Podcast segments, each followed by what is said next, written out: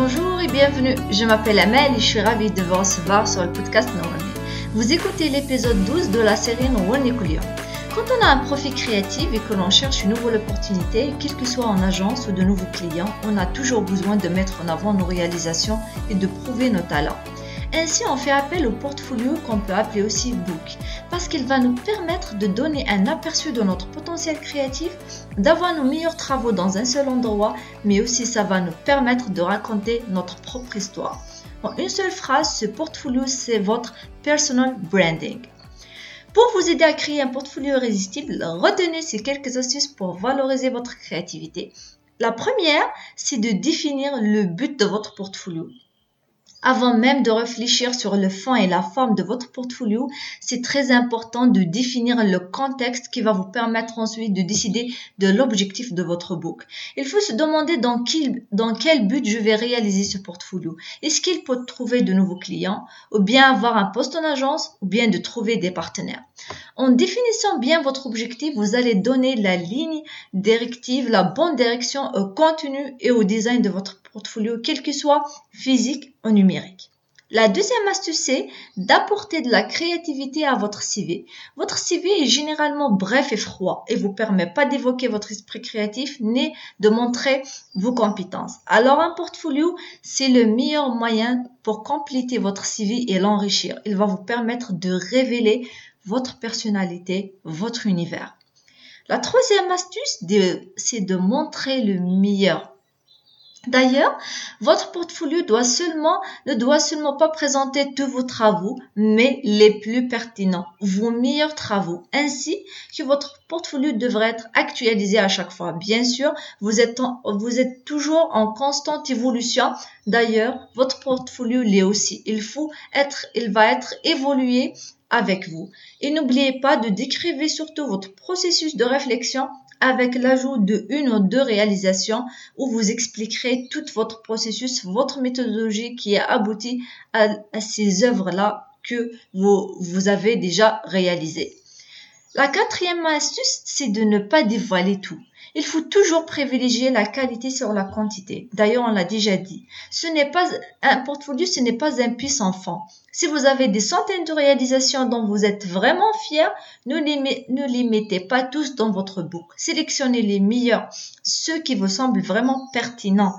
De toute manière, ne vous inquiétez jamais parce qu'une personne qui s'intéresse à votre travail, elle va chercher sûrement d'en savoir plus.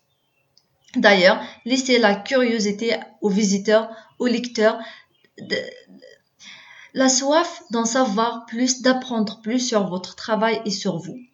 La cinquième astuce, c'est d'intégrer vos projets personnels. Alors, n'hésitez pas d'inclure quelques travaux personnels dans votre portfolio, quels que soient des croquis, des photographies, parce qu'ils vous permettre de mettre en avant vos capacités. Même si vous avez fait des réalisations dans votre domaine, si vous êtes euh, euh, web designer ou bien un graphiste, mettez-les et prouvez que vous êtes vraiment vous avez vraiment un esprit créatif quand vous n'êtes pas euh, limité par un brief client.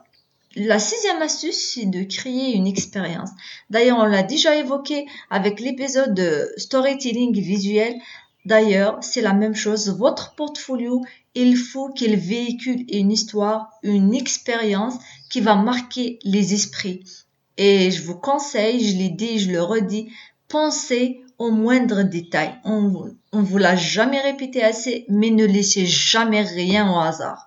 D'ailleurs, si vous faites un book euh, physique ou bien numérique, en numérique, privilégier, favoriser l'expérience utilisateur, créer la meilleure expérience utilisateur possible avec un, book, un portfolio physique. Lui aussi, permettez que chaque page, il véhicule un point essentiel de l'histoire.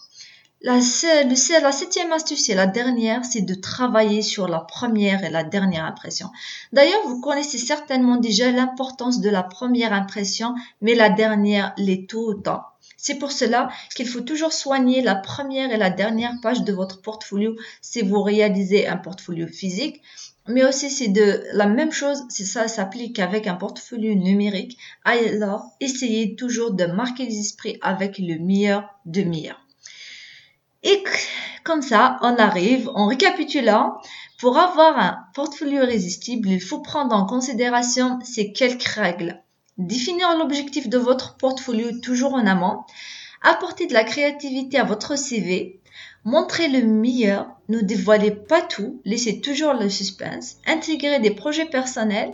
Votre portfolio doit absolument véhiculer une expérience unique. Et n'oubliez surtout pas de travailler sur la première et la dernière impression. Alors, aujourd'hui, vous êtes en train d'écouter le dernier épisode de la saison 1 de la série Warnicolium qui a porté tout au long des 12 épisodes sur Astuce Design. D'ailleurs, si vous aimez l'idée de ce podcast, abonnez-vous sur SoundCloud et partagez-le avec votre entourage. Et on vous donne rendez-vous chaque jeudi avec un nouvel épisode et une nouvelle saison. Sur ce, je vous dis à très vite